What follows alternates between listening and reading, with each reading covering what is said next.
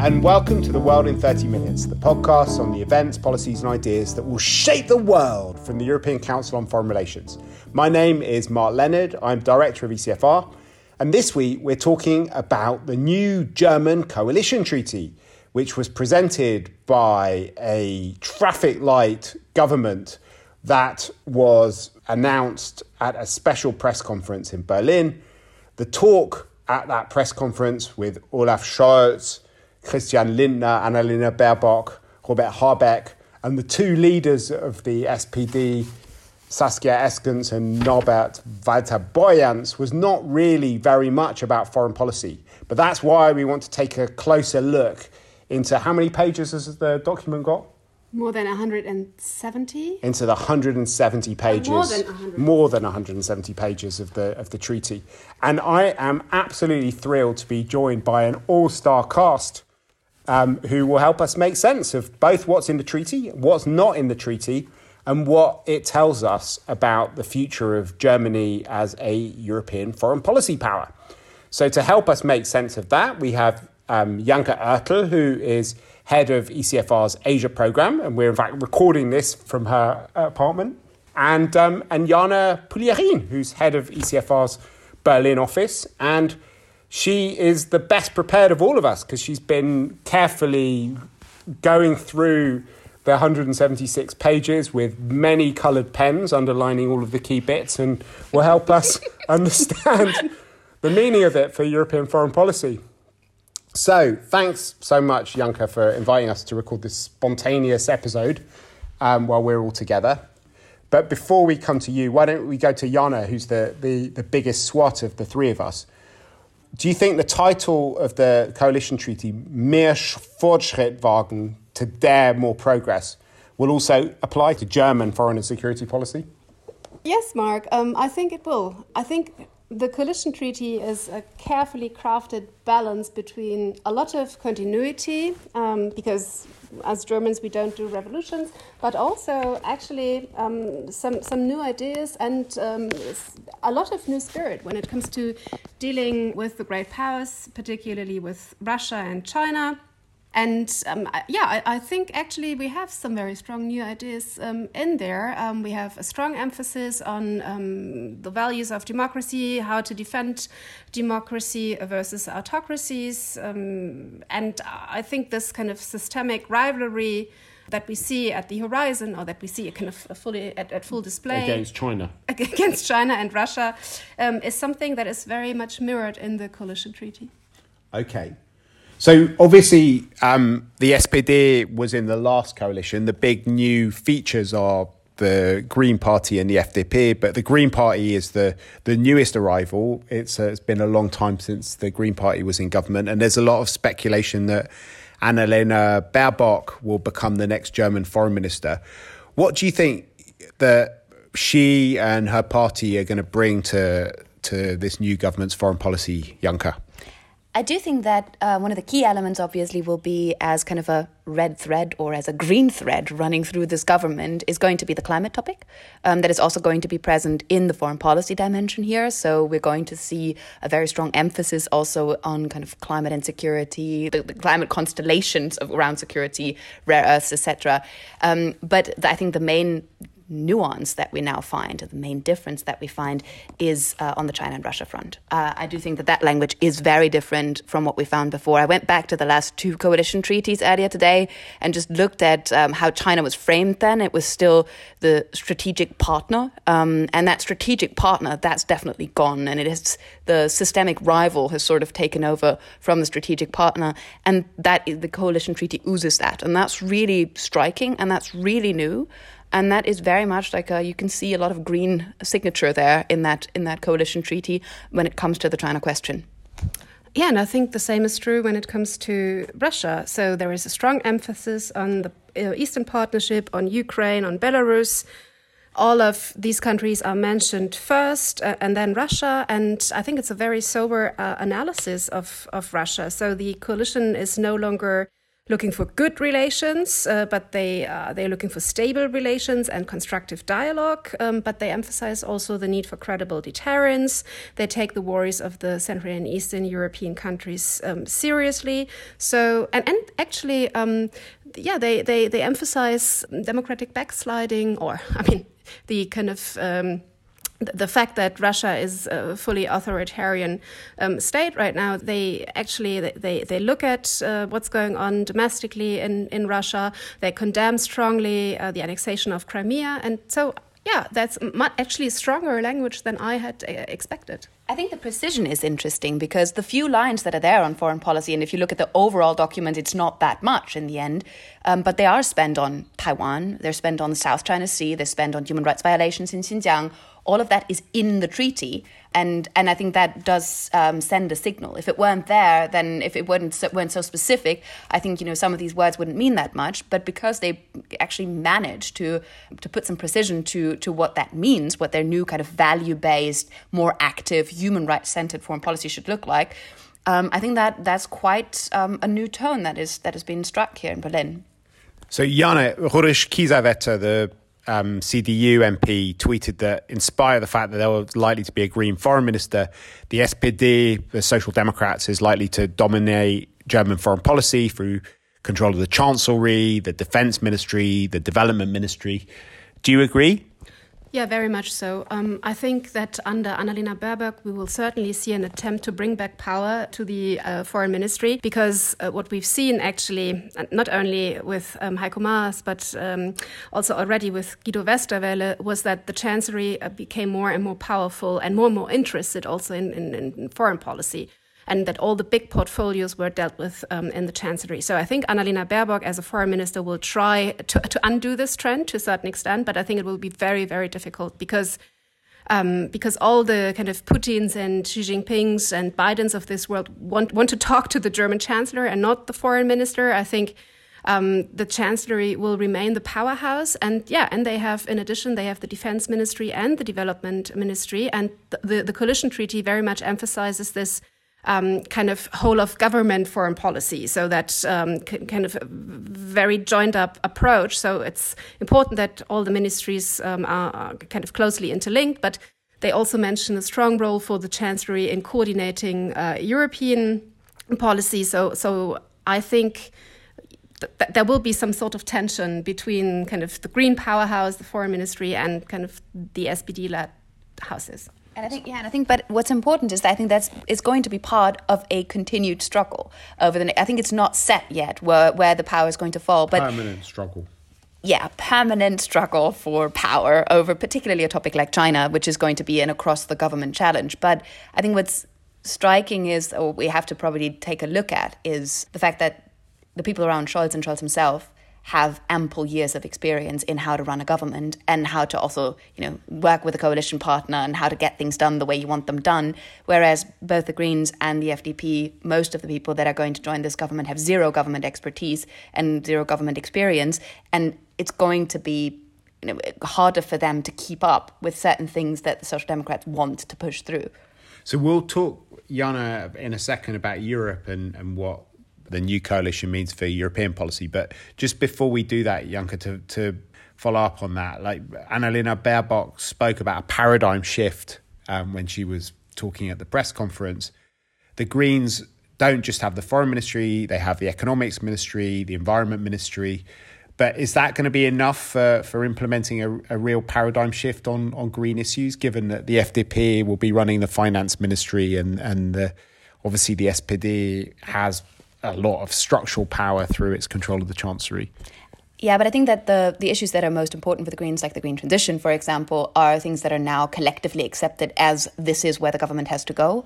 Um, and the decarbonisation agenda is one that is definitely kind of set in stone um, in this coalition treaty as well. So I'm pretty sure uh, that when it comes to the overall priorities, that this government is that they have set in this coalition treaty forward an agenda that is actually doable to do together and that they have agreed on a couple of things because they are so different and because they are not aligned on a lot of these issues that this coalition treaty can work as a sort of guideline in that regard. So i do think that there is a lot of opportunity in this and that they can kind of move certain issues uh, forward. And on the China question, in particular, um, that they have agreed on this language in the coalition treaty is to me the clearest sign that they have everyone on board for this, um, at least for the time being. You can't, you know, really fall back very much behind that language. Um, it's going to be harder to also strike a completely different tone on the United States, for example, um, which finds, I think, surprisingly positive mentioning in the coalition treaty of strong commitment to the transatlantic alliance. It was very interesting um, when Olaf Scholz was talking about the, the, relations with key neighbors. He said we have to bear in mind our friendship with France and our partnership with the United States, which in a way echoed some of the polling that we did where Europeans increasingly see the US as a necessary partner rather than a, a kind of friend or an ally. But let's talk a bit about Europe before we talk about the US. Jana, you are the one with the green pen who's gone through the coalition treaty. What do we learn about the sub from the sub chapter on the future of the European Union? So we we learned that the new coalition government um, wants to undo some developments that um, have been happening during the Merkel years. They want to basically strengthen um, not the European Council but other uh, European institutions again, the European Parliament, the Commission. They uh, put a, a lot of emphasis on the conference um, of the future of Europe. Um, they want the, to bring back the community method. Yeah, and, and they, they mention all sorts of kind of ways how to strengthen um, the institution and how to strengthen basically Brussels. Uh, of course, they also say that um, if progress is not possible uh, amongst everybody, they would go forward in coalitions of the willing with just a few member states. But the emphasis on. And how much of this is just the normal virtue signaling that we get in every single coalition treaty, which always talks about European armies and all sorts of other stuff? That they don't they talk don't about really the European army, no, no, which I, I, think is a super big progress. It's a progress.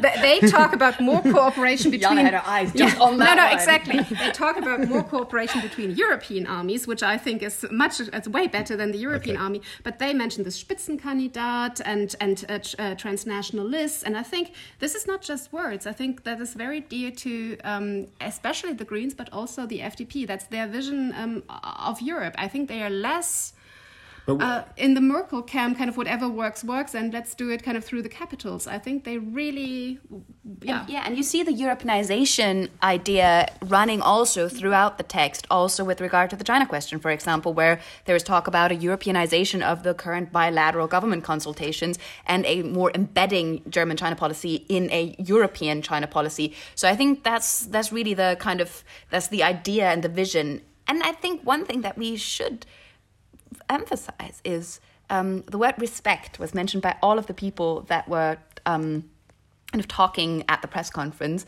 And I think the process in which this coalition treaty came together um, has demonstrated that. And if this is a signature policy that the this new German government wants to bring forward, like bringing respect back into kind of policy making, that would also be something that Europe would benefit from. So we talked a lot about respect on the podcast before when we were talking to Jeremy Cliffe um, and you, Jana, about the the election campaign. It'd be good maybe to talk a bit more about that later. But just sticking with Europe, it strikes me that a lot of the stuff does feel like kind of traditional German virtue signaling, which isn't really related to any hope that anything's going to happen. The Spitzenkandidat being the most obvious one, where Angela Merkel and everybody committed themselves to it, only to abandon it later on. Another example of this is the idea of, of qualified majority voting on European foreign policy. Which is in there again. Exactly.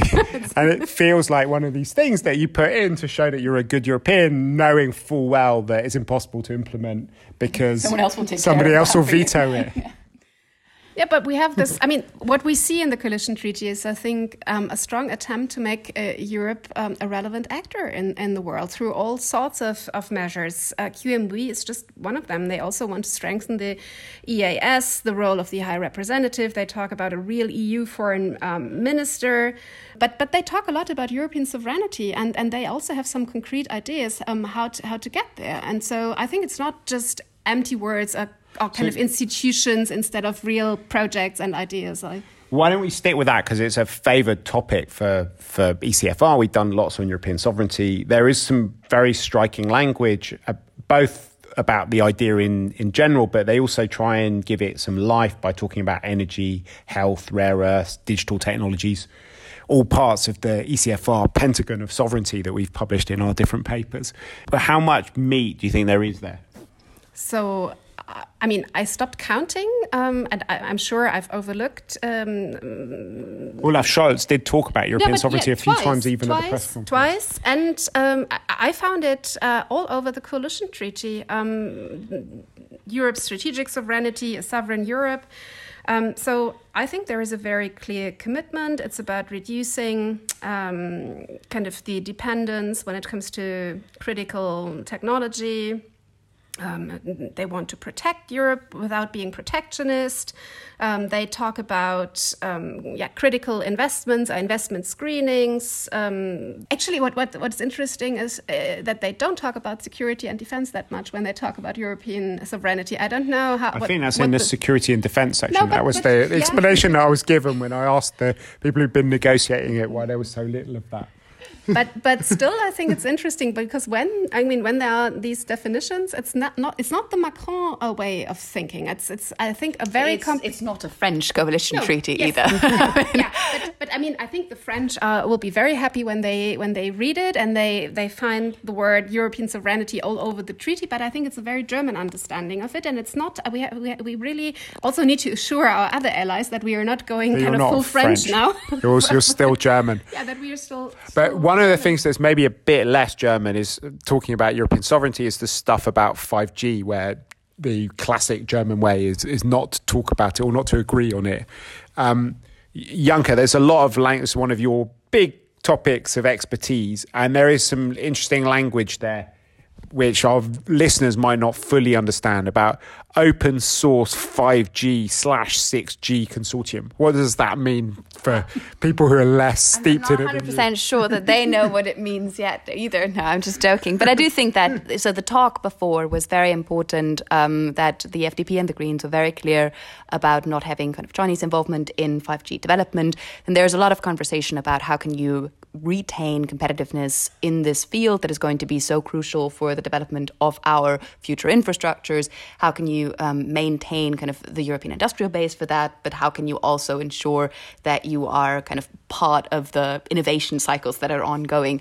Um, and open is a very difficult concept that I think we can't go into here on this podcast because I think if we start talking about Open RAN and ORAN and ORAN no, no, alliances no, and everything, I think we will hijack that it's Too la- it's too late, Janka. You can't get away with that saying what Open RAN is. No, I think that really would take us a little bit too far here. Let's please not do that because I think we would then have the entire podcast about nothing else. But um, I think it is important that there is an initiative coming from the United States that um, the European vendors are not entirely comfortable with. And the question is where does public European funding go in the future? Do we invest in open source? Alternatives, or do we invest in something that is currently called Open RAN, but that is um, away from far away from from being open in the end? So um, I think there's a lot about the question of how does standardization look in the future. But this is also a pet subject of the FDP in terms of, kind of what is the digitalization agenda going to look like in the future, um, and it is a lot about how can we maintain our kind of sovereignty in that space as well. Because if we then talk about a European cloud that is built on Chinese and American technology, then that's obviously not the same. You know that that doesn't equate European sovereignty then. And so this is where the government will have to put a lot of work in as well. Okay, so Jana, let's go to your favourite topic now: defence and security policy. In the weeks and months before the election, you have written quite a lot about what a traffic light coalition might do. Um, there were various fears expressed on our website by various policy fellows about nuclear sharing, armed drones, etc. Um, what do you think, having read the coalition treaty? Um, again, it's way better than I expected. There is a clear commitment uh, to NATO, nuclear sharing, um, and uh, the necessity to deter, um, as uh, both are mentioned several times. So deterrence and and the nuclear sharing um, agreement. The coalition uh, is even willing to procure successor planes for the um, kind of aging tornado. I didn't expect such a clear commitment. That's all very positive. Um, I mean, that was carefully also balanced. I think because the that I think that was very hard to swallow for some people in the Green Party and uh, parts of the SPD. So uh, to compensate them, there is also a commitment to join basically the the, the ban treaty conference uh, as an observer, which means uh, that Germany will need um, also to pay for for that conference. Um, and this is actually something that NATO, the French, the kind of the Americans, the Brits, the, the nuclear powers. yeah, but but also actually actually I, I, talked to a Swedish colleague today, and she was also equally uh, skeptical. So I think a lot of allies are very skeptical about this kind of. It's a limited plan. amount of damage that you could do by going but, to a conference, even if you have to pay for it. yeah, I think but, but, but Norway just Norway just decided to do this, and they uh, kind of created some sort of shitstorm in NATO. But um, but I think I think you need to, to, to, to look at the two components. You cannot only look at the ban. So on the one hand, on the plus side, they the, support nuclear sharing. But on the bad side, they're going to go to a conference. Uh, as an observer. No, no, no, don't don't um, ridicule this. I think overall we don't see a commitment uh, to to spend two percent on defense. Instead, we see uh, three uh, percent. So this is a very important thing, actually. Why don't we go a bit with that? Because two percent has been the ultimate death of any strategic debate in Germany because people position themselves on this issue, and they, there's been an attempt to kind of reframe it by going to three percent, which in theory means actually cryptically 2% on defence, 0.7% on development, and 0.3% on foreign uh, and sort of intelligence they stuff. It, they keep it a bit more flexible, but they But, but do you think this is a real commitment? Because it does say langfristig, yeah. doesn't it? That's so, so, I, I, so I'm not yeah. sure. Langfristig. in the long run. The Project 3000. Yeah, so I, am not so Maybe sure. after the European army has been formed, we'll have 3% spending on defense. I think defense. this goes a little out of hand here right now. um, Anyhow, I think no, seriously. No, seriously. I'm. I'm. I think it, it could have uh, gone worse. So yeah. there is no clear commitment to the two percent. I would have loved to see it, but there is a commitment to um, fulfill NATO's uh, capability pledges. I think there is. A, a strong emphasis, as I said, on Germany's obligations in NATO, but also equally on um, diplomacy and development. And I think this is a good development. I can live with that 3% goal. Um, but how, I mean, how reliable all this is, I have no idea. But we and, talk about the coalition treaty, yeah. not about the next. So another thing years. in the coalition treaty, which people got very worked up about beforehand, which seemed like a very German debate from from uh, to people outside of Germany, was this debate about weaponizing drones. It became almost theological. The coalition has come down in favor of weaponized drones. Yeah, another thing that I think is very positive because finally like we catch a sense of surprise around this coalition treaty yes, a lot. Because finally we catch up with uh, kind of uh, the rest of basically uh, Europe, and it's, it's called progress in the headline. Yeah, yes, I think. Yeah, no, and and this is a sign for progress. So, but I think also here the Greens and the SPD really came a long way. So I think this is very positive because that shows, and also the emphasis on kind of the, the worries in Central and Eastern Europe, kind of their threat perception. I think it shows that they're going to be really worried about these weaponized drones coming from Germany no, into are, Polish are, airspace. They have been very worried because we refuse to procure them, and I think now this is kind of I think overall, uh, I'm, I'm, actually pretty pleased with the security and defense chapter. Cool. And it's hard to please Jana, generally. So it is. We can, we can be very happy. but um, just before we go on to the rest of the world and China, and uh, as part of that, obviously, Janka, um, do you think that the traffic light coalition is going to be more or less willing to get militarily engaged in the world? The kind of stereotype about the Social Democrats and the Greens is that they don't like fighting wars, but actually, interestingly, most of the they did, yeah. most of the serious wars Germany's got involved with were led by German and Greens. But, but that was it? not by choice, but by necessity. I mean, it was not that who, the, the, who declares the, a war by, by red, choice. The Red Green coalition was not super eager back then to join the the Kosovo war, but then they, they had to. And I think if you look at the coalition treaty this time, what you what you find about crisis management and intervention, this is pretty careful stuff. So they, they are not overly enthusiastic. You see actually the lessons learned from Afghanistan. So you think they'll be more or less they, likely than this no, one? Yeah, uh, less likely. Less but likely. And do you unless, agree? unless reality kicks in. I was going to say, I, I, think it yeah. really very much depends on circumstances, yeah. and, and like it was during the red green government, where no one was keen on doing that, but yeah, where exactly. kind of um, the conditions uh, necessitated certain form of action.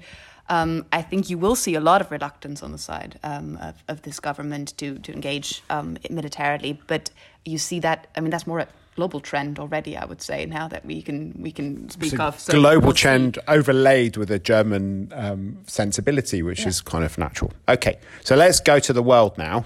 How do we see relations with China? in the future. We talked a little bit about the the kind of aggressive language, but do you think that um, because that was in the foreign policy section. Did you read the economic sections as well? Is that going to be aligned or decoupled from the complaints about Xinjiang and um, and Taiwan and other issues? I think what you can see as as kind of going through again um, in in the entirety of the coalition treaty is that this there is a stronger understanding of the competitiveness mentioned here, where it is about kind of being able to create um, prosperity in the future. We have to accept a degree of competitiveness in the world and we have to understand that uh, kind of competitiveness also means that we are um, in not only a system competition with China, but also in an economic competition with China. And one of the things that presumably you're quite happy about, Janka, is that for the first time, I think, in German history, there is a paragraph on the Indo Pacific in a coalition. There is, and I think that really does say something about Germany's commitment to the diversification agenda in terms of its relations in the Asia Pacific region. Um, the Indo Pacific strategy was launched by the last government, but this is also a sign of kind of being willing not to only carry it on but actually give it more weight. Um, and this is strongly supported also by you know, German industry. This is supported by many voices within all three governing parties that you know, Germany needs the growing economies of the Indo-Pacific region, including China, uh, for its future prosperity. But it, it also understands that it cannot put all the eggs in the China basket because that is not going to serve German interests well and European interests well in the long run. Okay, well, maybe we should sort of. We talked a bit about Russia. Um, in fact, maybe I think maybe we should do Russia quickly because I want to end with the US, which is obviously the key relationship historically for for Germany and, and something which has been subject to quite intense and interesting soul searching over recent years, particularly during the Trump era, but even post Trump. But on Russia, Jana, what did you think about the paragraphs on, on Russia? You said earlier that you thought they were a bit more hawkish than some people feared they'd be. Yeah, I think they are quite um, balanced. They have the strong emphasis on um, the domestic situation in, in Russia. They give visa free travel, they allow visa free travel for people under 25, which I think um, has, has been uh, something that the kind of Russia watchers in Germany have been asking for for a very long time um, because they, they actually, and I think the coalition um, treaty or the coalition will be very clear about it. It's not about the Russian people, it's not about civil society. They want to remain engaged. They want to be nice to Russian society. Yeah, they, nasty yeah. to Putin. And, and they, yeah, they want to they want to strengthen to civil civil society in Russia, and, and, I think this is a very good idea. Also to give this um, to allow visa free travel. So they have this uh, component. They have the right wordings, I think, on Ukraine. And uh, what's the right wording? they condemn it. They condemn basically the annexation of Crimea Ukraine, strongly. Or the annexation no, of Ukraine. The annexation and uh, kind of the Russian action uh, in, in the in Donbass. Donbass. And but then at, at the other hand, of course, they, they say that they see um, uh, Russia still as, as their neighbor. They want to uh, cooperate.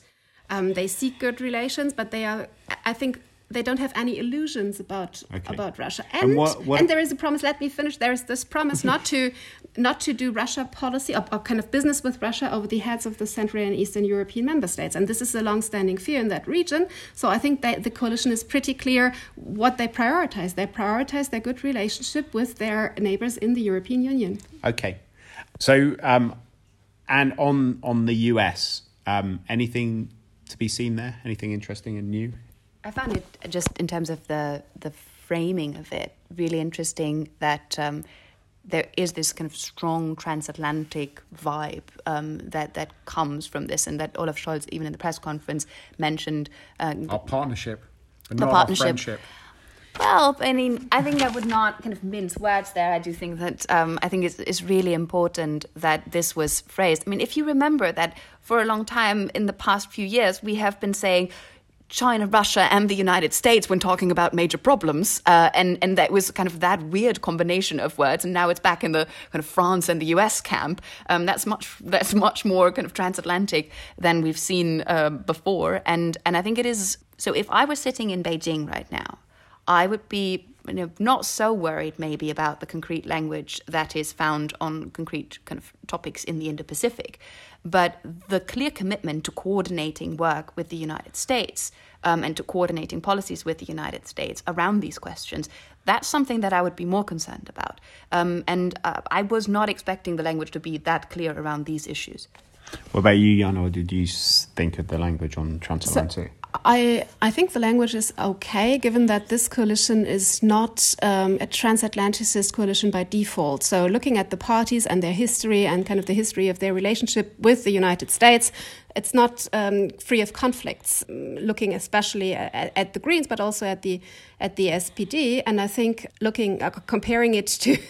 I don't know, to, to the past, I don't know, 30 years of party history and what comes out of the coalition right now is, is very positive. At the same time, I think you see um, when, when you look at how often they emphasize Europe's strategic sovereignty, I think that is also true vis a vis the United States. I think you will see less um, kind of reflexes that we've seen in the kind of grand coalition from people like AKK, um, always kind of when we talk about sovereignty or strategic autonomy, mentioning that this cannot be directed against the United States. I think this will stop. Actually, I think there is a new more self, grown up, yeah, or maybe a new, I don't know, a, a new self uh, assurance, a new, a new kind of, yeah, maybe more grown up or more kind of more confident mature, mature, more hopeful yeah. uh, when it comes to what Europe can be in this world. At the same time, they emphasize uh, NATO. They say they want to build the European pillar in NATO. They want to have close cooperation between NATO and EU. They want fair burden sharing. So it's about a grown up partnership, I would say.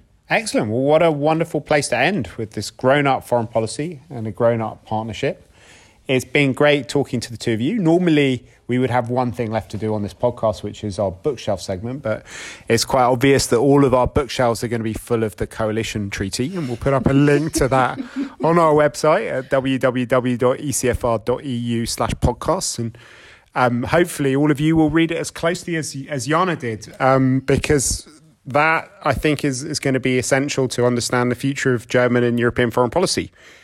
And we um, should revisit this in a year's time and sit back in this very spot here. Under um, your, uh, in your in your son's bedroom. Yeah, and, check, and check whether our enthusiasm was actually justified. Because the proof is in the pudding, as they say in English. And so it's only a coalition treaty. I mean, it's not nothing more, but nothing less. So. Okay. We'll see you all in, again in November 2022 in Janka's son's bedroom. But for now, from Janka Oertel, Jana Puglierin, and myself, Mark Leonard, it's goodbye. The researcher of this episode is Lucy Halpenthal, and our editor is Alessandra Thompson.